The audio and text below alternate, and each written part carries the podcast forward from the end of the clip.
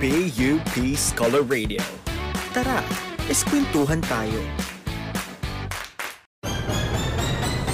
The FEWA Podcast. The FEWA Podcast. The FEWA Podcast. The FEWA Podcast. Ba ng chikahang dala ay puro fun? O sandamukal na experiences na talagang pag narinig mo ay mapapa-hashtag relate ka? Hashtag relate ka. O kaya naman, mga talakang puno ng wisdom and advice na tsak na perfect. Kung ito ang bet mo, for sure ito ang show na para sa'yo. Para sa'yo. Sundan ang iba't ibang kwento ng ilan sa mga pangmalakasang alumni ng ating singtang paaralan as they share their stories of failures, remarkable experiences, and wonderful journeys sa pag-achieve ng kanilang goals in life. Kaya naman, chillax na kayo dyan dahil you are about to get the whole FEWA experience online. This is... The FEWA Podcast. Feelings and Hechos with Alumni. Hola bells, Pewarka, sprinkle, sprinkle, twinkle, twinkle. Talagang hyper. Ano, kumusta mga Pewari Waps? This is your boy na laging may up-to-date chismis that no one can really resist. Hi, hey, hello everyone. This is Curl Francis. At ako naman si Farrah Curl LOV, ang nag-iisang bibiw ng bayan, ang makakasama niyo sa programa nating hindi lang special guest ang espesyal, syempre ako rin. Yes, sana all ay special. Pero since special ka naman, this episode, Ella matanong kita kasi alam mo na, fourth year students na po kami. And syempre, medyo nagkakaroon ng existential crisis. Existential crisis talaga. So tanungin kita, papakabahin lang kita ng very, very light, Ella V. Sure ka na ba talaga sa broadcasting? At sure ka na ba sa landas na tinatahok mo ngayon? Ay nako, B. Francis, wag mo na talagang guluhin yung utak mo ngayon kasi nalagpasan ko na talaga yung stage na yan. At sure na sure na talaga ako, Diyos ko, dito na talaga ako sa broadcasting. Dito Ay, na tayo oh, graduate Bill.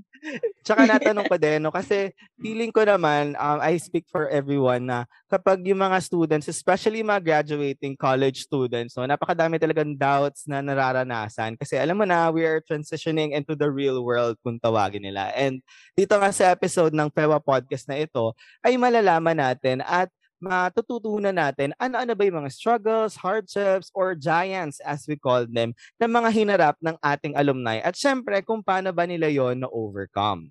And I'm sure, Bio Francis, they will inspire us sa kanilang mga baong kwento and life lessons na magagamit natin as we go along facing our own challenges. Yes, Yarn! kaya naman, I am so excited talaga to hear such words of wisdom from them kasi syempre, alam mo na, magpapatibay sa atin yan as a human being. Tara, isa na all human being, eme. Pero let's go na at samahan niyo muli kami sa another episode ng Kwentuhan na may kasamang Etchosan. Ito ang The Podcast presents Gals! Makibaka!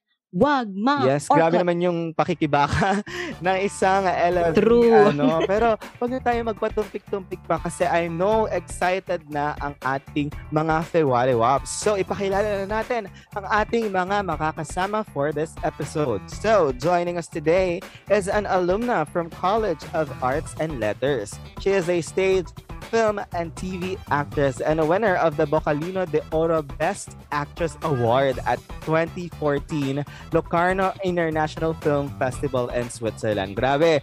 Also, the Silver Bear winner in Berlin International Film Festival, Hele sa Hiwagang Happies, and nominated for Best Supporting Actress at PAMAS in 2019. Grabe naman talagang bigatin. Ano, let's all welcome our guest alumni, Miss Hazel Orencio. Hi, Miss Hazel. mula sa Inawayan, pinapunta niya sa bahay ang nanay niya. Pumunta dito sa bahay ang nanay niya. At sinabi sa akin na pinatay ni Andres ang tatay ko. At si Tatang Paulo sa may kagubatan. At kinuha niya ang pera. Pero hindi naman niya sinasadya na patayin sila. That's the line of Mariposa from Lahi Hayop. Hi, February Watts. My name is Hazel Lorenzo. You just call me Hazel. Grabe, Lavi, para tayong napunta sa pelikula. Ready na po ako, direct. Kaya nga eh. Welcome po, Miss Hazel. Welcome po, Miss Hazel. And for our second guest is from the College of Communication. Is a freelance filmmaker editor and cameraman, and currently studying Master of Arts Media Studies major in film at the Premier University of the Philippines Film. At isa din siyang full-time instructor at iAcademy. Let's welcome our second guest mga February Waps, Mr. Hector Calma. Lights, camera, action! Kailangan ako ng bayang ito. That's the dialogue from my short film, Ang Mga Alingaw sa Panahon ng Pagpapasya by Nita, played by Alessandra De Ros. Magandang hapon mga February Waps. I'm Hector Calma. Yes, hi Direk. Saan po ako titingin? Ready na po ako sa Hello mature. po. eh, nag, nag-extra Ready pa na po ako. Welcome po, Sir Hector. Welcome po, Miss Hazel. Ayan. Kamusta naman po ang ating mga nagpipitagang guest for today? Yes, B. Ayan. Francis, nagpipitagan talaga yun. And for sure po, di ba? Oo, napakalaki ng epekto ng pandemya sa ating mga buhay. And of course, we want to know po, ayan, kamusta naman po ang ating film industry Yes. ngayon? Siyempre, nag-pandemic, ang laki ng pinagbago. Ayan, meron po ba kayong mga projects na naudlo? Yes? How about you po, Miss Hazel? Marami. Marami. I mean, kasi kung wala namang pandemic, dire-diretso rin sana kami since ang ang ano namin, ang way of life talaga namin is shoot, edit, and then lipad, and then repeat. Dahil sa pandemic, ang hirap talaga, lahat mahirap. Um, mahirap mag-shoot. You have to have a lot of considerations. Unang-una, syempre, safety ng lahat, um, ng cast and crew. And of course, kung sino ang papayag, kung sino pa yung sasama, yun, medyo issue na siya ngayon dahil hindi na lahat papayag mag-shoot. Hindi lahat ng actors, hindi rin lahat ng crew. Lalo palala ng palala ang COVID at may Delta variant na at kung ano-ano pang variant, Lambda. So, ang hirap. And even with um, flying itself sa festivals, um, most of the time, ang hirap na rin um, with the 10-day quarantine pagbalik. So, lahat mahirap. Um, we're all struggling. And I'm sure Hector can agree, no? Hector? Ah, mas mahal gumawa ng pelikula ngayon. so, ano yun, mas mahal siya because of the health and safety measures na kailangan i-apply sa mga shootings. Kasi hindi joke yung ano eh, yung security lalo sa panahon ngayon. So, maraming projects yung na shelf. maraming projects yung tinabi muna. Hopefully, mas pag naging better na yung situation, mas doon na lang siya gagawin. Pero ah, hindi naman kami ah pwedeng huminto sa paggawa kahit na pandemya. So mas iingatan lang talaga. Tapos mas maliit yung yung mga team na na gumagawa ng mga pelikula ngayon kasi nakakatakot kapag masyadong maraming taong involved sa isang set dahil hindi mo alam kung alam mo mahirap siyang i-manage in terms of the ah, health and well-being ng mga tao. So, ah, mahirap siya pero hindi pwedeng huminto. So, tinutuloy pa rin yung paggawa ng pelikula. Grabe, talagang passion po. Totoo. Ano no Ella V ang kanilang paggawa ng pelikula at pag-arte. Pero eto po matanong ko po si Miss Hazel, ano po bang course ninyo sa PUP nung nag-aaral pa po kayo? Ang course ko ay AB Theater Arts. Um, kami ang guinea pig, first batch. Opo, ayan. Kami ang mga guinea pig, the first batch, yes. So, Ayun. ibig sabihin po ba nito, like, since then, ang pag-arte po talaga ang, kumbaga, gustong-gusto nyo pong ginagawa ever since. Tama po ba yun? Oo, maarte talaga ako. Hindi, joke. Hindi, yes, of course. Umaarte na talaga ako ever since. Um, Mm. siguro, um, um, ay dahil ano exposed din ako sa teatro eh, ever since because of um, yung mga tito at tita ko na painters. Um, they always bring me to UP, tapos nanonood Mm. kami ng stage plays. So parang ako, nasa isip ko na yun na, okay, I wanna be an actress someday. So yun. Alam niyo po, ano, Mm. Miss Meron po ba kayong hinahangaan, Miss Mm, Hazel? ayun. Mm-mm. Naku, ang dami. Yung pinaka na lang po, pinaka. Pinaka. Ah, since PUP tayo, of course, we speak local, di ba? Ang mga, ang mga idol ko, of course, Shamaine Buen Camino, and then Gina, Hal- Gina Alahar, Ooh, yeah. and uh, si Miss Janice de Belen. Yan. Nice. Alam mo po, Miss Hazel, medyo naisip ko din dati na mag-theater arts. Kaso ang daming doubts kasi feeling ko hindi ko siya carry, ganyan. So, gusto kong matanong sa inyo po, ano po ba yung mga ganitong giants kung tawagin nga po natin? Are there any pressure or doubts or na-discourage po ba kayo as a student of PUP na in theater arts? And gaya nga po na sinabi nyo, naginipig kasi kayo yung nag-start nitong course na to. And also after you graduated, ano-ano po yung mga uncertainties na na-feel nyo in this career? Nako, punong-puno tayo ng giants. punong-puno talaga. Um, the, the moment pa lang na I chose theater arts, parang ang dami ng ang dami ng ano, ang dami ng nagre-react. Particularly I guess with my family, but not with my um with my immediate family like mom and dad. Hindi, yung family, kamag-anak, mm. um, nag, nagsasalita na sila na sinasabi nila na anong trabaho makukuha mo diyan, malaki ba kikitain mo diyan, alam mo naman ang teatro dito hindi naman hindi naman sustaining. So sigurado ka ba diyan sa ginagawa mo? Yun, the moment I chose theater arts, ang dami na eh. And then it's another thing yung when you're ano na, when you're a student na tapos paiba ng paiba ang ano niyan paiba ng paiba ang level. Hanggang graduate. Pa talagang susubukan ka. Susubukan ka kung gusto mo talaga. If you are up to it. Um, kung kaya mong nagpasan. Susubukan talaga yung tibay ng loob mo eh. Mm-hmm. So, ayun, ang dami talaga, ang dami. Mm, opo, okay. Ito naman po kay Sir Hector, since COC, tama po ba COC yan po si Sir Hector? Ayan. Tanong ko lang po, no, kasi ako as a COC yan, madami din po akong kilala na gusto maging film director or pasukin po. Wag na, joke lang. Hindi na po natin ang dosewa, charot. Um, gusto ko lang po matanong. Tapos na po. kasi I'm pretty sure marami rin po ating mga kafeware ups ang napapaisip, napapa, kumbaga nagkaka-doubts din and nape-pressure um, going into the industry. So kayo po ba, ano po ba yung mga personal experiences with the giants na kinaharap niyo po before graduating and also nung nasa industry na po kayo ng pagpipelikula? Siguro ako, mas yung yung pinakamalaking giant na kailangan mong harapin ay yung shadow ng sarili mo yeah. na kung kaya mo bang ma matupad yung gusto mo.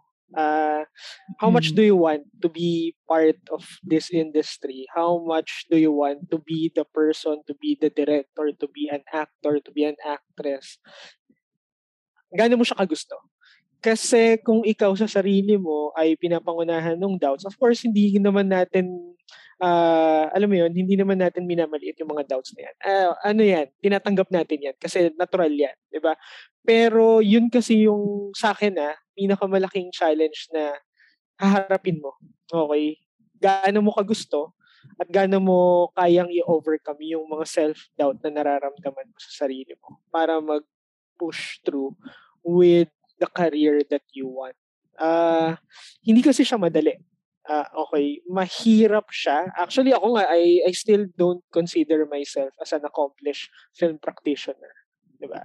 Uh, hindi lang director or writer or cinematographer. Nandun pa rin ako sa process ng pagkatuto. Nandun pa rin ako sa proseso na ginagamay or ginigage ko pa rin siya. Kasi pabago-bago yung industry eh uh, every time na may sort of development na nangyayari, kailangan mag-adapt ka. Hindi ka pwedeng maiwan doon sa sa mga lumang or sa mga nakasanayan na.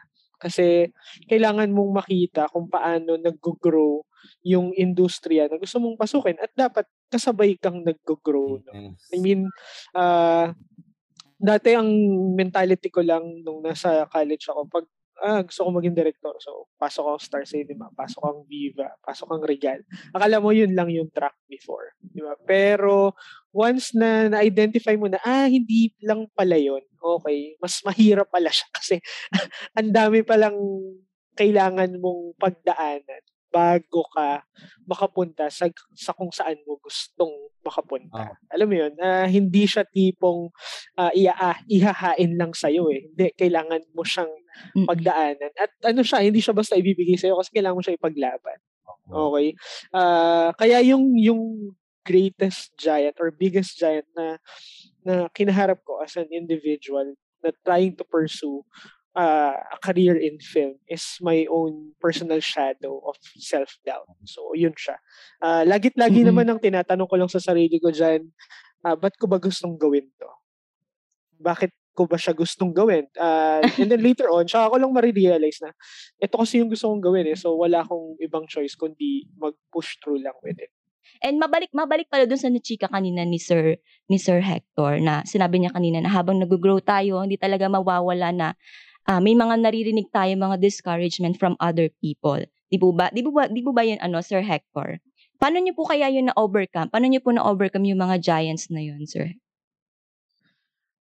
Well, ako yung type of person na walang pakisasabi ng ibang tao. So, so kahit sabi, oo, parang so kung sabi nilang uh, walang growth dyan or what, parang uh, hindi ko alam kung privilege ba ako na ano na magkaroon ng circle yes. na very supportive with with what I want to do. Uh, pero hindi naman ako naka naka-encounter ng ganun karaming discouragement from other people na ah, wag ka na magpelikula, walang pera diyan. Especially my family.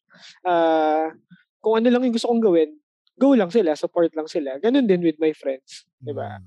Uh, parang may, may isa lang akong ma- naalala na ano, na nagsabi sa akin na, na something na discouraging. Not because of, uh, alam mo yun, not because pinili ko magpelikula. Pero yung mga decisions ko prior to being or prior to joining uh, uh, film the film industry. Like for example, I worked kasi before with PUP after graduation. So nag ano ako, nag-work ako sa sa film center tapos nag-work ako sa uh, public affairs office na later on naging CMO, hmm. 'di ba? So nag-work ako doon as a multimedia artist. Basically video producer, gumagawa ng mga videos, nag-edit. Tapos naka meron akong merong person na nagsabi sa akin na huwag ka na dyan kasi wal- walang growth dyan. Parang mabubulok ka lang dyan. Uh, rather than staying on, on rather than pushing the career path that you want. Alam mo yun? So, yun, feeling ko yun lang yung pinaka-discouraging na na-encounter ko so far with with my career. Kasi inisip ko lang noon kaya gusto ko mag mag-work sa PUP. Parang una, gusto ko mag-give back uh, sa school. Tapos, nakita ko naman yung opportunity to learn pa rin on the process kahit hindi siya yung actual na film industry agad-agad. Parang may time kasi na hindi ako ganun ka ka-sure pa about sa sa sarili ko tungkol sa pagpasok sa film industry. So yung yung pagpasok ko ng work sa PUP, yun yung ginamit kong pang-gauge kung how much do I want to become part of the film industry. So, pinrepare ko muna yung sarili ko prior to actually joining the industry. Kasi hindi naman ako nag-work sa TV agad-agad. Uh, self-taught filmmaker din ako. Hindi naman ako tipong nag-film school. Okay, yung pagiging sa broadcast iba yung iba yun sa film eh. 'Di ba? So magkaibang discipline siya.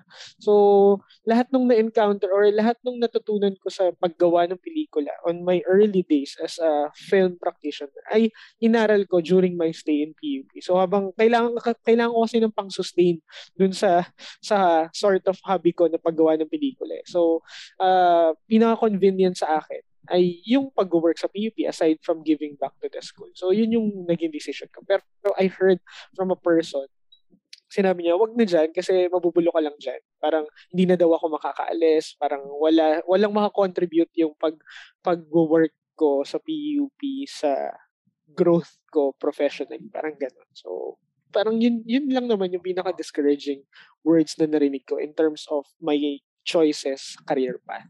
Ayan. Actually, Bill Francis, nakaka-relate ako kay dito kay Sir Hector kasi before nung pumasok ako dun sa College of Communication, may mga naririnig din ako sa mga kamag-anak ko, Bill. Sinasabi nila, sinasabi nila na, hala, hula naman pera dyan. Ba't, ba't yun yung kinuha mong course? Ba't hindi ka na lang mag-teacher? Oo.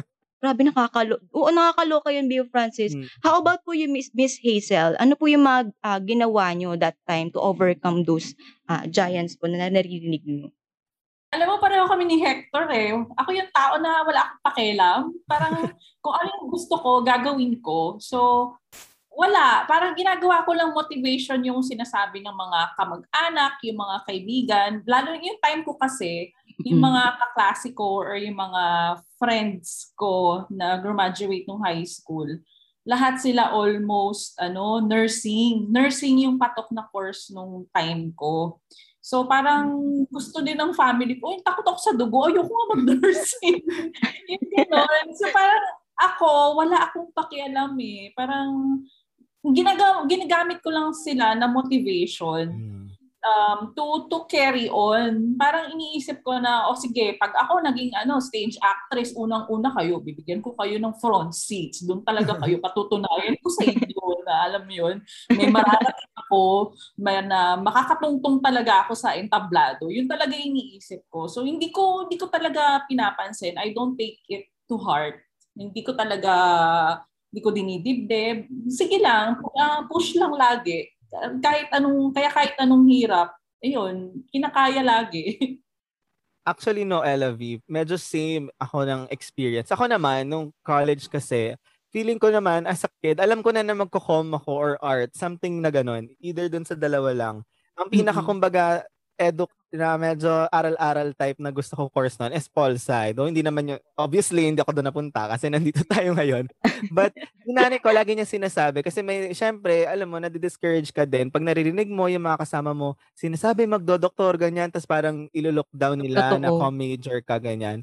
May times pa sa buhay ko na nagka-existential crisis ako na, hala, gusto ko din maging doktor. Niloloko ko pa yung sarili ko na magiging doktor ako pag laki. May ganong moment pa ako sa life. And yung nanay ko mismo siya nagsabi, sure ka ba magdo-doktor doktor ka kasi alam niya rin na ay hindi naman talaga pang doktor ang gusto ko sa buhay at com. And I'm thankful din na yung mga alam mo yun, yung mga tao nasa paligid ko, kilala nila and in-encourage nila ako na i-pursue yung kung ano talaga yung gusto kong gawin. Kasi alam mo na yun, mahirap talaga and etong mga tao na to yung kumbaga pinaka magiging inspiration mo din bukod sa sarili mo. And with that being said po Miss Hazel no, um ano-ano po ba yung mga ginawa nyo or how were you able to penetrate the film industry or yung um stage and yung TV sa pagiging actress na po? Ano-ano po yung mga ginawa nyo and how did you uh, paano po kayo nakarating sa success na, na, na nandyan po kayo ngayon? Um, mahirap. I mean, wala namang madali, oh. di ba? Unless meron ka ng connections or networks before. Pero ako wala talaga eh. Kahit artists yung family ko, pero visual arts kasi sila. So ako talaga yung black sheep. ako yung naliligaw ang landas. Napunta talaga ako sa film at saka sa performing arts. So ano, um, nung pero kasi nung third year ako, I started taking up workshops sa CCP I took up musical theater workshop. Tapos, um, yun, nagkaroon na ako ng network simula nun. And then, yung mga in- internship ko, um, nag-intern ako, nag-PA ako sa mga indie films. So since then, um, kahit nung graduate ako, basta every, in between theater seasons, full-time ako sa theater, pero in between theater seasons, nag-PPA ako. Mm. So I am proud to say na alam mo yun, um, talagang nag-PA ako for, for four years. Um, so, juggling ako between theater and film. PA ako sa, sa film, tapos sa theater naman, ganun din naman sa theater, eh, hindi ka agad bibigyan ng malalaking roles or even support roles. Mm-hmm. Talagang matagal kang taong bayan 1, 2, 3 bago ka bigyan ng supporting roles. Hanggang 35. yes, 35. totoo yun. Lahat ng hirap ng taong bayan. Yung taong bayan ka, tapos staff ka rin. Sobrang hirap nun kasi um, dala-dalawa yung ginagawa mo eh. Nag-umaarte ka, tapos um, hindi dahil taong bayan ka, eh, ganun ka. Minsan, lahat ng taong bayan sa eksena, ikaw yun. So, minsan, uh, ano ka, um, dama sa Florante at Laura, oh, tapos magka-quick change ka to ano to sundalo. Sobrang hirap kaya magtaong bayan. Pero lahat 'yon um dinanas ko 'yon uh, um, production assistant and then um, taong bayan sa, sa teatro. Pero ginawa ko siya na training ground, you know, um, both sa pag-arte at sa magiging production person. Tapos kasi doon naman sa mga nagiging trabaho mo, doon ka nakakaano eh, doon ka nag-accumulate ng um, ng networks. Mm. So eventually yung mga networks na yon, yung mga nagiging connection mo, nagiging kakilala mo, sila yung nagre-refer sa iyo sa ibang mga tao. So yun yung nangyari sa akin. Um, may nag-refer sa akin to this and that director hanggang ayun, um, nakilala ko si Love, si Love Diaz, and then eventually nag, ano na ako, nag full-time na ako sa film from then on. Opo. Grabe talagang started from the bottom, now we're here ang tema. yes, yes. Kasi kung gusto mo talagang maging, hindi ganun kadaling mag-artista. It's not easy like yung mag-ano ka lang, yung starstruck. Audition. Yun. hindi, hindi ganun eh. ABB. Yes, if you want to be an actor, or an actress, yung talagang ano, yung yung tatagal sa industriyang to, you have Mm. to ano, you really have to start from the bottom. Kailangan paghirapan mo talaga, hindi yung Opo. ah, agad-agad actress na ako, sikat na ako. Yung ganun, hindi Opo. eh. Ayan. Eh. Thank you po, Ms. Hazel. Pero kayo po ba, Sir Hector, same po ba kayo ng mga naging processes or meron po ba kayong unique experience on how were you able to pre- penetrate the film industry? Well, ako katulad nung sinabi ko kanina, pinrepare ko talaga muna yung sarili ko prior to actually uh, being part of the industry. Kasi pwede kasing gumagawa ka ng mga sarili mong pelikula pero hindi ka naman part ng industry. Yeah. Kasi pag sinabi nating industry, mas yun yung nakakabuhay na. Alam mo yun, you are being paid for a job. 'Di ba? Kasi gumagawa ka ng pelikula on your own, on your own process, on your own mode of production. Yan, nakakagawa ka ng pelikula. Pero are you part of the industry? Ah, hindi pa. Okay, kasi pag sinabi nating industry, dapat part ka ng economics niya na sumisweldo ka, kumikita ka for the job that you are doing sa sa isang project. Okay? Hindi pa ako agad ah, nakapasok doon. Kasi nga, gumawa muna ako ng mga sarili kong pelikula. Tapos, paano ako naka penetrate or paano ka makakapasok sa sa actual na industry na nagpa-practice ng professional filmmaking kailangan mo at least from my end hindi naman ako naging director agad eh hindi naman ako naging cinematographer agad hindi rin ako naging writer agad so nag-apprentice muna ako sa mga filmmakers. Okay, parang may dalawang taon akong nag-apprentice ah, sa iba't ibang filmmakers. Di, sa DOP, sa director. Okay. Tapos, from there, tsaka na siya naging ano, ah, cycle na siya or nagkaroon ka na ng, ng loop na pasok ka na sa, sa, sa circle, nagkaroon ka na ng network. The same with what happened to Hazel. Ganon din sa production, di ba? Ah, kung ginalingan mo yung trabaho mo for your, alam mo yun, yung mga early experiences mo as a, as a film practitioner, nag-start ka lagi with small works eh. Like for example ako, apprentice lang ako, hindi ganun kalaki responsibility ng apprentice. Ah, after ko mag-apprentice, nag, ah, if I'm not mistaken, nag-apprentice ako sa camera department and then later on, nag-PA ako sa iba't ibang, sa, sa mga films na maliliit lang din. Tapos, eventually, ah gumawa ko ng sarili kong pelikula, na mga shorts. Tapos, nag-DOP ako sa mga friends. Alam mo yun, kailang, sa, yung pelikula kasi, kung papasok ka sa kanya, it's a technical job. At the same time, creative siya. Di ba? Pero kailangan very technical ka or very, uh, what do you call this, familiar ka with the technicalities of it. Kung gusto mo mag-cinematographer, dapat alam mo kung paano gamitin yung camera. Dapat alam mo kung paano mag-ilaw. At least naiintindihan mo kung ano yung trabaho ng gaffer. Di ba? Pag naman writer ka, dapat naiintindihan mo yung proseso ng isang writer. Paano nakaka pag-umpisang mag-conceptualize, mag-develop ng konsepto. Kung gusto mong maging director or assistant director, dapat naiintindihan mo yung buong proseso ng pelikula. Kasi as, as, as an assistant director, ikaw magpapatakbo ng set. Hindi ka lang maghahawak ng schedule. Ikaw magpapatakbo sa kanya na dapat on time at nasusunod lahat.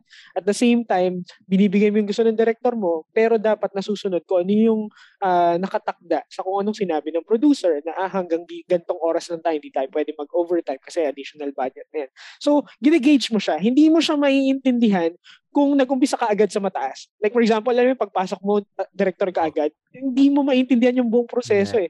That would result to a disaster. So maganda na nag-uumpisa ka to dun sa pinakamababa, which is actually a PA, di ba? Kasi nakikita mo at nagigage mo yung buong proseso. And then later on, kapag naintindihan mo na, kung ano yung proseso, tsaka ka mag-decide anong track yung gusto mo punta. Gusto mo ba maging director o intindihan mo kung anong ginagawa ng assistant director para makita mo kung paano nag-iisip yung director. Gusto mo maging DOP o tingnan mo kung paano siya nag-frame, tingnan mo kung paano siya nag-iilaw. Uh, sa internship, lagi kong sinasabi sa mga nag intern sa amin, magtanong kayo sa mga tao kasi hindi kayo tuturuan yan. Okay? Kailangan ikaw mismo nag initiate para sa kung ano yung gusto mong matutunan. Hindi niyan sasabihin na maglalabas ng ng PowerPoint yung yung cinematographer para sa para mag Yes. Hindi. Kailangan mong mag-observe mabuti kung anong ginagawa. So ako, nung nag-uumpisa ako as an apprentice, ganun ginagawa ako, nag-observe talaga ako. Okay, ano man gusto kong gawin? Director, cinematographer. Ah, okay, gusto kong maging technical muna. So nag-focus ako with cinematography. Then later on, saka ko lang na-realize at nabibuild yung language na, na gusto kong gawin sa mga pelikula ko. Ah, na, nabibuild siya unti-unti. Hindi siya, alam mo yun, nagsusnowball siya. Hindi siya tipong pagpasok ko, ah, magaling ka na agad. O, walang ganon. Okay. Kasi proseso siya. At dapat naiintindihan mo yung proseso nun. Kasi yung buong filmmaking ay proseso. Ah, from from development to pre-production to production hanggang post. 'di ba? Yung forming ng pelikula ay hindi siya inuutot lang na kung paano siya kinonceptualize, ay ganun na siya lalabas agad-agad. Hindi. Mahaba yung proseso na pagdadaanan niya. At ikaw, dumadaan ka din dun sa proseso na yun. Ah, pwedeng magstay ka for three years na PA ka muna. Tapos later on, ah, magiging script supervisor ka na. Tapos later on, makakakuha ka ng another project. Ah, maganda yung trabaho niya for this job. Baka kaya niya nang mag-80. Okay? Or kahit second assistant director muna siya. Meron pang meron pang main 80, 'di ba? At least ano na siya, slowly nagpo-progress na siya until umabot ka na dun sa sa goal mo na maging kung anong position sa production. Ganun siya, hindi siya biglaan. So, kailangan ng persistence at consistency. At babalik ka dun sa question na gano'n ko ka gusto maging part ng industry na to. Kasi along the way, lagi kang merong obstacle na harapin na nakakapagod, ayoko na. 'Di ba? Kasi every position na na na i-take mo as a film practitioner, lagi may panibagong challenges. Hindi naman magiging madali lagi, lagi lahat eh. Okay, masaya on the set, pero mahirap siya. Okay. Ah, ang daming mga bagay na kahit anong plano na yung ginawa, pagdating sa mismong set, ano to, ah, 'di ba? So dapat dun nagigauge yung experience mo eh. 'Di ba? Kung gaano ka nakarami yung mga na-experience mo. Pero- para mag-troubleshoot ng mga bagay-bagay. Yes. Alam mo, Ella Vino, ang galing kasi very different sila, kumbaga, ng experience. Pero kung papakinggan mo sila, parang naging same, kasi same industries, pero same processes, pero meron silang unique experiences from the processes that they experience. Right, V? Truly Vine yan, Bio Francis. Alam mo, na-realize ko talaga na, alam mo yun, bago mo talaga maabot ang taguktok, yes, taguktok ng tagumpay, eh talagang napakaraming pagdadaanan, nap- napakaraming lessons yung matututunan natin with the, within, within at it. And of course, we want to know it sa mga guests natin. Ano po ba yung mga lesson na natutunan na- nila from those Mm. experiences na hanggang ngayon ay nadala pa din nila? How about po yung Miss Hazel? Ano, tibay ng loob. tibay lang talaga ng loob. Tibay ng loob. Yes, uh, and of course, a strong will to to ano, to achieve your yung, yung goal talaga, yung gusto mong gawin. Yes. Kasi iba yung iba talaga when you do what you really want to do. Hindi yung parang floating ka lang. ah, hindi yung ginagawa mo to kasi kailangan mo lang ng trabaho. Hindi yun eh. Y- Yun yung yun yung ang pangit. And and sinasabi ko yun kasi may mga ganun pa rin. May mga hindi lang sa sa inyo, I'm sure you have um, classmates, groupmates, friends na parang napipilitan lang sa mga ginagawa nila. And hanggang ngayon naman, even when you graduate, may may mga colleagues kayo na na, na parang napipilitan lang sa ginagawa nila. Ang hirap talaga nun, ang hirap. So, kay, ah, kaya yung sinasabi ko sa inyo, parang you really have to find out kung ano yung gusto nyong gawin and really aim, um, aim to realizing them. Ano mo yun, gawin mo yung gusto mo kasi ang ang pangit kung ang cycle lang ng buhay mo, ah sige, floating lang tayo, gawin lang natin to because we need work. Alam mo yon yung sige lang, please natin yung parents natin or yung relatives. Iba yun eh. So, um, Huwag mo nga, wag mo intindihin yung sinasabi nyo na giants. Huwag mo intindihin yun kasi meron at meron talaga eh. Lagi kang susubukan kung hanggang saan yung ano mo, yung pasensya mo, yung tibay ng loob. Lagi kang susubukan. Ngayon, hindi naman hindi naman lagi ma-overcome mo yun eh. Magkakamali at magkakamali. Magkakamali ka. But ang importante kasi, nandun ka sa daan na gusto mo. And yun yung pin, I think that that's what matters most eh. Yung andun ka. Magkamali ka man, madapa ka, andun ka, and you're doing what you want to do. Yun. Ala, thank you po Miss Hazel. Ayan mga ka-February Waps, ino-note natin yung mga sinabi ni Miss Hazel. Ah, thank you po. Ayan po. Mi- Kayo po ba Sir Hector? Ano po yung mga natutunan nyo from those experiences na hanggang ngayon ay nadala nyo? Ako naman, ano, as long as malinaw kung ano yung goal mo, ah kung ano man yung humarang or maging obstacle sa'yo, ah wala ka namang choice kundi laktawan siya or lagpasan siya. Okay? Ah bad ano to, hindi naman bad, parang ano lang, yun lang yung naalala kong parang dialogue from this film na na natandaan ko doon doon doon sa pelikula. Parang hindi ko alam kung familiar kayo with One More Chance. John Lloyd, Bea. Yes. Okay. Popoy Meron akong dialogue doon si John Lloyd na naiinis ako doon sa film kung pa, kung alam mo parang negative yung yung projection sa film na na always keep your eye always keep your eyes on the goal. Laging sinasabi yun ni John Lloyd kay Bea. Kasi, di ba, yun, si Bea yung type of character dun sa film na medyo distracted or uh, confused with what is happening with her. Which is okay naman, hindi natin ini-invalidate yun. Pero ako, naniniwala, ako siguro yung type of person na naniniwala ako dun sa sa saying na yun na always keep your eyes on the goal. Parang regardless kasi kung ano man yung mangyari, kung focus ka dun sa goal mo, kaya mo siyang malagpasan. Kaya mong ma-achieve or kaya mong ma-overcome tong mga obstacle na to. Kung sobrang sure ka na at ah, alam mo na kung ano yung gusto mong mangyari sa buhay mo. Or at least kung ano yung gusto mong ma-achieve. Kasi otherwise, kung confused ka, madali kang masyashake eh, nung mga pangyayari. Kasi katulad ng sinasabi namin ni Hazel, nung paulit-ulit, hindi siya madali. Sa kahit na anong career path, sa kahit na anong ah, industry pa yan. 'di ba? Hindi siya magiging madali. And lalo na sa pelikula kasi ah, alam mo 'yun, ah, ako nga eh naniniwala ako na hindi siya ganun ka-sustainable eh. Okay. Ah, kailangan meron kang ibang source of income para ma-sustain mo yung pag-art mo or yung pagpipelikula mo. Kung hindi ka nandoon sa part ng industry na ito lang talaga yung gagawin mo. Kasi like for example ngayon, ah, pandemic, Di? Nakita naman natin yung ano, yung downfall ng ng pagkonti ng production. So, pag konti yung production, konti yung trabaho. So, anong pangsalo mo? kung ganito yung mangyayari, 'di ba? So dapat lagi kang may ano, meron ka laging safety net kumbaga sa kung ano yung pwedeng mangyari or ma-encounter mo later. Kasi nga hindi laging may shoot. O hindi laging may project at mahirap kumuha ng project ka sa lalo na kung pa- kapag nag-uumpisa ka yun siguro yung ano eh isa sa mga challenge. Kasi kailangan mong patunayan yung sarili mo sa sa industry na worthy ka na mag-work for this project. Kasi hindi ka basta-basta makakapasok or makakakuha ng project eh. Like, madali na lang siya kapag may mga friends ka na or meron ka ng usual networks and connections na, ah, okay, next project, ito na agad tayo ah. Parang alam mo yun, ah, pag nagka-project ng director na to, automatic nandun ka na. Okay? Hindi yun laging applicable sa lahat. Okay? Ah, hindi siya tipong pag may next project, automatic nandun ka agad. 'Di ba? So dapat i-prove mo rin yung sarili mo, yung value at yung worth mo na kaya mong gawin yung trabaho ng maayos at magaling. Okay, yun siya. Kasi hin, ma- ano, kung hindi mo gagawin ng maayos yung work mo, hindi ka makakaulit sa mga production. Mahirapan ka kasi maliit lang yung industry eh. Ah, madaling ma-identify, ah, eh, ganito si gantong ano, tamad yan eh. 'Di ba?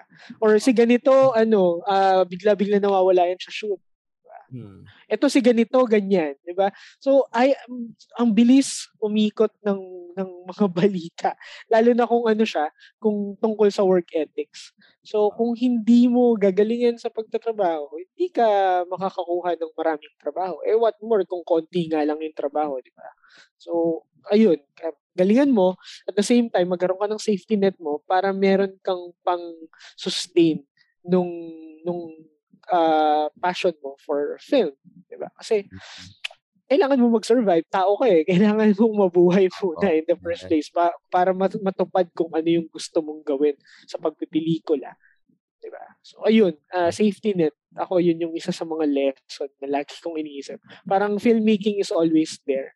Pero to survive as an individual, as a person, kailangan meron kang source of income kung saan mo siya kukunin para ma-maintain at ma-sustain mo rin yung passion mo for filmmaking. Mm. Alam mo, Elavino, natutunan ko dito sa, so far, dito sa kwentuhan natin na experience talaga ang foundation for the industry. So, it will, kumbaga, it will cement your position in the industry. Kapag meron, pag na-experience mo and alam mo yun, na natuto ka at nai-apply mo yung mga natutunan mo. So now po, um, since both of you po are alumni, uh, an alumni of PUP, um, sa tingin niyo po ba nakatulong po ang pagiging PUPN nyo to become successful? And if so, how did PUP help to become for you to become successful in the industry? Let's start with you, Miss Hazel. Ako ano eh, uh, pagpasok ko pa lang sa teatro eh, parang they always ask, um, saan ka galing? Sa anong school? Pag sabi yung PUP, ah, magaling yan. Laging may ganon. So parang, ah, okay, ano ako, may advantage ako ah. Kasi ma- ano daw yon Ang lagi nilang sinasabi, kung galing ka ng PUP, ano ka, um, uh, masipag, ganyan. Uh, uh, masipag, hindi tumatanggi. So, okay mag-alala, hindi ko naman pinahiya ang PUP. Oo, nagsipag talaga ako. So, kahit naman mag-film ka, uh, yun din, parang tatanungin ka, um, saan ka galing, and pag nalaman nilang PUP, the same, sasabihin nila, ay, masisipag yung mga yan. So, um, known na talaga ang PUP graduates to be like that, na parang kahit anong iutos mo, hindi nagno-no. Yes. They never say no. And um, I think totoo yun kasi parang sa mga ano ko din eh, yung mga sumunod din sa akin na batch na, na nag, eventually nag-film, nag-theater, lahat naman I can say masipag, hindi ma-attitude, hindi nagdo hindi ko alam kung paano shinape ng PUP ang um, students or graduates nila to be like that. Um, siguro yun, yun din eh, dahil sa kahirapan ng buhay, talagang itetest ka ng pagiging PUP yan mo eh, if you're up to it. Yung, alam mo yun, uh, kung gusto mo talaga. So parang tayo, sanay tayo na, sige, gawin natin. We don't say no. Gawin talaga natin. And hindi lang gagawin dahil kailangan gawin, but gawin mo ng tama, gawin mo ng hmm. maayos. So, ayun, um, sa akin, nag, uh, I think, I consider it as an advantage na maganda yung sinasabi ng mga tao about PUP graduates. And at the same time, it's a pressure for me na parang, ay sana I live up to it. I live up to that pressure na naku, yung mga nauna sa aking PUP grad, dapat ganun din ako. You know, I have to live up to it na maganda yung sinasabi. So, dapat galingan ko rin yung trabaho ko. Hmm. So, yun, yun naman. Alam niyo po, I think that's one thing that PUP and share. Kasi parang tayo, pinaghihirapan talaga natin para ma-achieve ang isang bagay inside the university. So like, doble yung appreciation with the things that we achieve. And that's something na, ayun, napatunayan nga ni Miss Hazel na yung mga PUPN ay is talagang pinanday into different, iba ang build ng mga PUPN. Gusto ko yung pinanday. Oo. Coming, syempre para on team tayo dun sa PUPM. And ayan, so tanong naman natin si Sir Hector. So kayo po ba, do you think na yung PUP ay nakatulong po for you to be successful? And and how? How, paano po ito nakatulong sa inyo? Well, kasi simula pa lang nung mag-exam ka, tinest na ng PUP yung patience mo. Eh. Oh, diba? I mean, hindi ko alam kung kung na-experience nyo na pumila hanggang 6th floor yes. kapag mag-enroll ka. Diba? Ano, na-experience po namin yon. Magbabayad ng, uh, tawag dito, ng tuition fee, di ba? Pipila ka ulit. Alam mo yung panibagong pila. Kaya nga PUP, di ba? Pila ulit. Yeah. Pila, PUP. Parang, uh, ngayon kasi mas ano na eh, mas medyo madali na siya dahil uh, computerized na. Nung time namin, hindi, manually sinusulat yung uh, registration card eh, para makapag-enroll ka. So, isusulat mo ng isa-isa yung mga subjects Hello? mo before ka mag-enroll. Ganun, ang itsura nun parang kartolina, yeah. rin sa kartolina. Kasi susulat mo manually yung mga sec, yung mga subjects mo. Eh, yung mga subjects, ang haba ng pangalan, di ba? So, sa haba ng pangalan ng mga subject, di ba? Ang tagal. So, ang gusto ko lang sabihin is, uh, tinetest nung tinatry ng PUP or binibigay ng PUP yung yung patience mo, tinetest niya, na feeling ko na bit-bit ko siya to my system na, ah, okay, matatapos din to. Parang gano'n naman lagi yung iniisip ko na, ano lang to, part to ng proseso. 'di ba? Uh, medyo late yung technology sa PUP ng computerization eh, 'di ba? Yes. Pero uh, alam mo 'yun, nabit-bit ko siya kasi uh, even until sa pag tatrabaho na or alam mo yun pag pag mag-apply ka na to other government uh, uh, system like pag-ibig, PhilHealth and all, yung mga ganyan na documentation. Ganun din, pipila ka ulit. So, uh, nung pumila ako, parang chicken na lang yung pila ng mga to sa pinila ko sa PUP, di ba? Imagine, uh, sa tagal ng stay mo sa PUP, ang, da- ang dami mong oras ang in-spend sa pagpila. Parang wala na lang sa'yo itong mga bagay na, na ma-experience mo outside PUP. Kasi, tines ka na niya, parang pin-repair ka na niya na maging patient sa mga makakaharap mong obstacles. At the same time, alam mo yun, uh, yung PUP kasi hindi siya yung type of uh, academic institutions, academic institution na nagsuspoon feed sa mga students. Mm, yes. Uh, hinahayaan niya na matuto on his or her own ang isang individual na student para kapag kaya niya nang lumipad, makakalipad siya. Alam mo yun, uh, nire-ready ka ng PUP na mag-stand on your own at hindi ka masyadong binibaby. I'm, ayokong i i-romanticize yung hardship na na-experience ng mga PUP yan. Pero part of it ay nakatulong para maging strong at independent yung mga graduates para sa mga kakaharapin nilang mga uh, hardships na mas mahirap in real life, 'di ba? Parang alam mo 'yun, na, since may mga na-experience ka ng hardship sa loob ng PUP, paglabas mo, uh, partly meron kang armor or you're equipped with with uh, strength na kakayanin mo kung ano man yung humarap or dumating sa'yo in real life after graduation. Parang ganun. So ako, I think yun yung bit-bit-bit-bit ko up to now sa sa mga ginagawa ko sa pagpipelikula. I mean, yung mga tines at binigay sa akin ng PUP na na experiences ay bit-bit ko siya hanggang ngayon. At alam mo yun, iisipin ko lang na hindi, kaya to.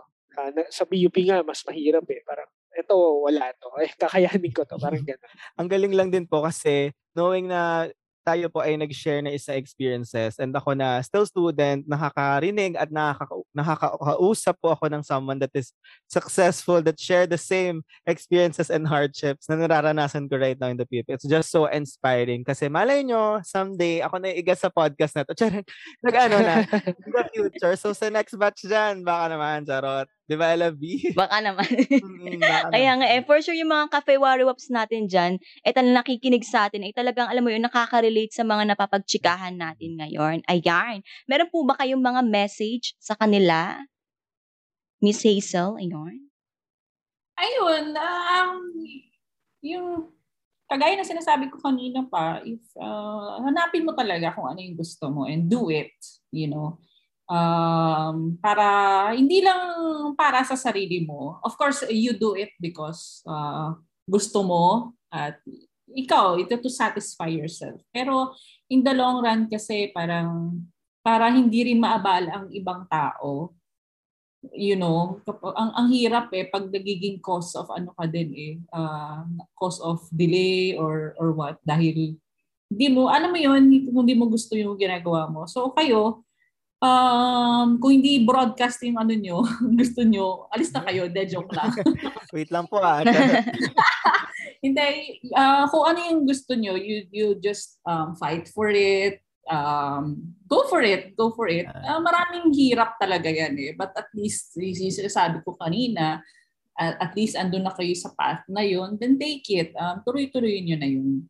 Kasi ano naman yun eh, the, the universe will favor you and your efforts and babalik naman sa inyo kung ano yung mga yung kung ano yung mga ininvest niyo ba, pinaglaanan niyo ng panahon, ng effort, babalik sa inyo yun. Hindi hindi man agad-agad, pero babalik yun.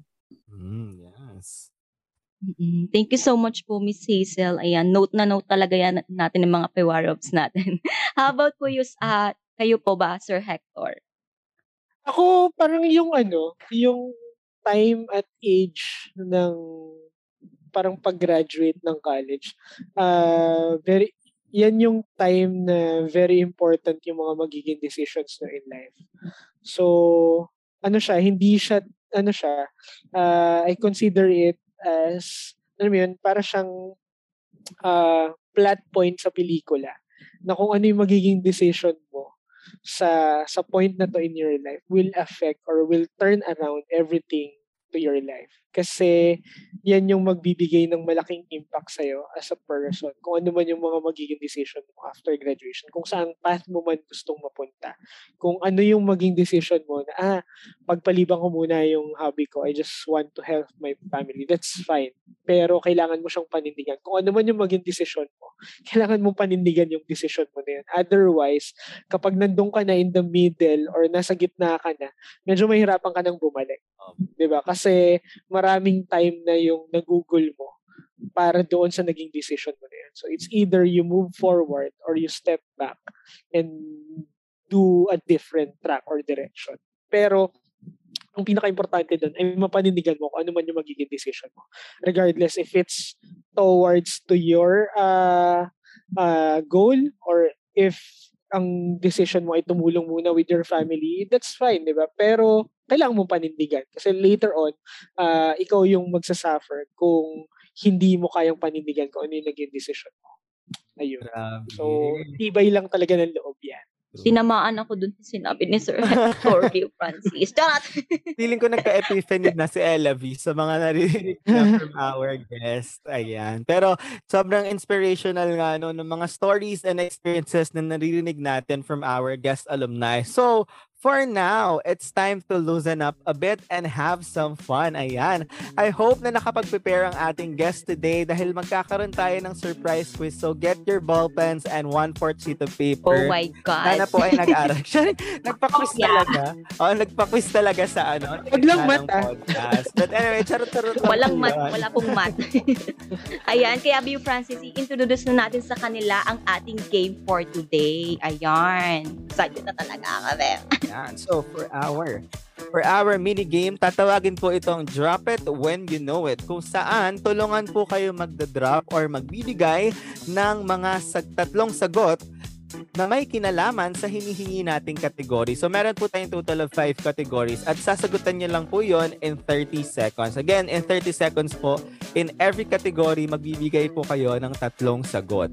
Bale, magiging alternate po ang ating uh, pagsagot. Unang-una pong sasagot sa ating category ay si Miss Hazel, then followed by Sir Hector, then so on and so forth. So clear na po ba, Miss Hazel? Yes. Sa inyo naman po, Sir Hector. Ayan. Ready na po ba kayong dalawa? Let me hear you scream. Yeah. Game. Ayaw nila sumigaw. Pero para mas maging sure tayo, no? I-try muna natin sa'yo, Miss Ella V. Ito, ito challenge muna kita. Charot. Ayan. So, sige, tanungin kita.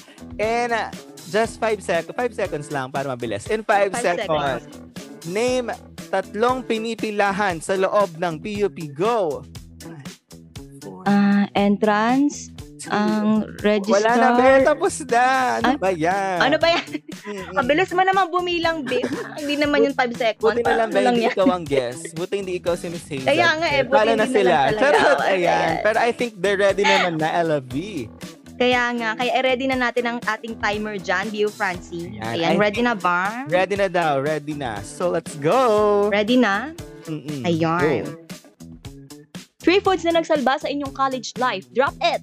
Go, Ms. Hazel. Lugaw. um, um, pansit canton. Yes. And, um, um, shake.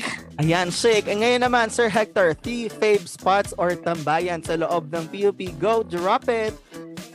Uh, Lagoon, uh, library, uh, PUP Theater, Yes. Tatlo ba? Okay. Tatlo lang. Opo, okay naman. Miss Hazel, Miss Hazel, tatlong palatandaan na yung certified PUP yan. Ayan, drop it. Ayan, sta- tapos na po. Never Talo na. Ano ba? Go? Uh, pero sige, go. Tapusin na natin tong last category, Miss Tapusin na natin to, Bio. um, uh, hindi ako nagno-know sa lahat ng task. Mm. Uh, multitasker din ako. And then, uh, uh, ano ba? nag-jeep pa rin ako. Oh, yan. Alam nyo guys, isang great ano talaga attitude ng mga Pilipin ay tinitake namin ang bawat time. So hindi talaga namin kaya mag, mag, magbilis-bilisan. so ayan, natalo. Si Miss Hazel at Natalo si tayo. Hector. Oo, bawi na lang. Bawi. At least nakatatlong sagot naman Next, sila. next quiz. Mm, Meron silang At threat. at least hindi mat. Uh, at least oh, talaga pag COC yan at ano art student, wag tayo magmamat. Ayan, pero sobrang solid no and inspirational. Sobrang nakaka-relate yung mga naging kwento at experiences na shinare ng ating mga guests ngayon. Siguro one thing na natutunan ko and it is something din na lagi ko ring sinasabi sa sarili ko even back then no. Even though na alam mo yun, nakarating ka na into certain success na nakuha mo na yung mga gusto mo sa buhay, there will be someone who is better and who is more successful than you. Hindi naman sa dinidiscourage ko yung ibang tao, but I think it's a great reminder for you to be uh, na magkaroon ka ng humility and to be humble, na lagi kang keep your feet on the ground. And at the same time, no, alam mo yon bata pa lang tayo, alam na natin yung storya ni David and Goliath. Pero even though na adult na tayo, nai-apply pa rin natin yung lesson na natutunan natin sa pambatang storya na narinig natin back then. Siguro, lagi nating iisipin na yes, there will always be giants, there will always be Goliath, but there will always also, meron tayong pagkakataon at meron pamamaraan kung paano tayo mananalo in our own, sa mga hindrances, sa mga hardships na kinakaharap natin sa ating mga buhay. Di ba, Ella? Truly divine yan talaga, Bio Francis. At, at Mm. kahit anumang hamon talaga ng buhay ang meron tayo sa ngayon, di ba? Go lang, talagang laban lang para sa Mm. pangarap natin, Bio. Kahit madalas, di ba, parang we are asking ourselves if mas- masaya pa ba tayo sa ginagawa natin, di ba? Go for ka pa what ba? you want in Pero life, ika nga. masaya ako, ano ba? Dyan. V. Kaya naman from us, from all of us, kasama ang ating mga February Waps, kami po ay nagpapasalamat sa ating mga ah, nagpipitagang mga guests for today na nakipagkulitan sa ating ngayon. Ayan. Meron po ba kayong nais i-plug? Saan po kaya po namin kayo pwedeng i-follow ng ating mga February Waps? Yes. Go, Miss Hazel. Um, uh, meron meron kaming uh, film um, sa move ni Hector Calma. Uh, that's Lahi Hayo. You can catch it. Uh, um, and of course, meron kaming uh, film um, Historia ni Ha. Ito yung ito talaga yung comeback ni John Lloyd Cruz. Uh, Mag-premiere pa lang siya sa BFI London Film Festival pero pag nag-Philippine premiere na kami and mag um, um, online screening of course via Move pa rin ni nila Hector. Yan. Um, of course, you can follow me at Hazel Lorenzo sa Instagram and Facebook. Andun din ako. Yes. Kaya naman po, Sir Hector. Hello, hello. Ah, wait, medyo marami na joke. Ah, wala sige. Ah, you can follow me on ah, Twitter Tito Hec. That's T I T O H E C K. Tapos on Instagram Hector Barreto Calma, double R double T. Ah, siguro plug ko na una yung dinidevelop kong project today which is ah yung ginagawa kong short film ngayon which is I Need More Than Tofu and Other Vegetables. Ah, it's part of the International Silent Film Festival Manila. Yan, grabe. Grabe, Ella Vino talagang passion with a purpose. Itong si Sir Hector at si Miss Hazel. Ayan, again po. Truly. Oo, no, maraming maraming salamat po kay Sir Hector at kay Miss Hazel. And of course, sa mga February Waps natin dyang nakikinig. And again, isang episode na naman ang natapos kasama ang ating mga alumni. This is Francis, your boy na laging may up-to-date chismis that no one can really resist. At ako si Feral Girl Ella V ng programang hindi lang special guest ang special, syempre ako rin. Ito muli ang Calbs! Makibaka, wag ma-orkot. Bye! Thank See you next you. episode. Salamat, salamat.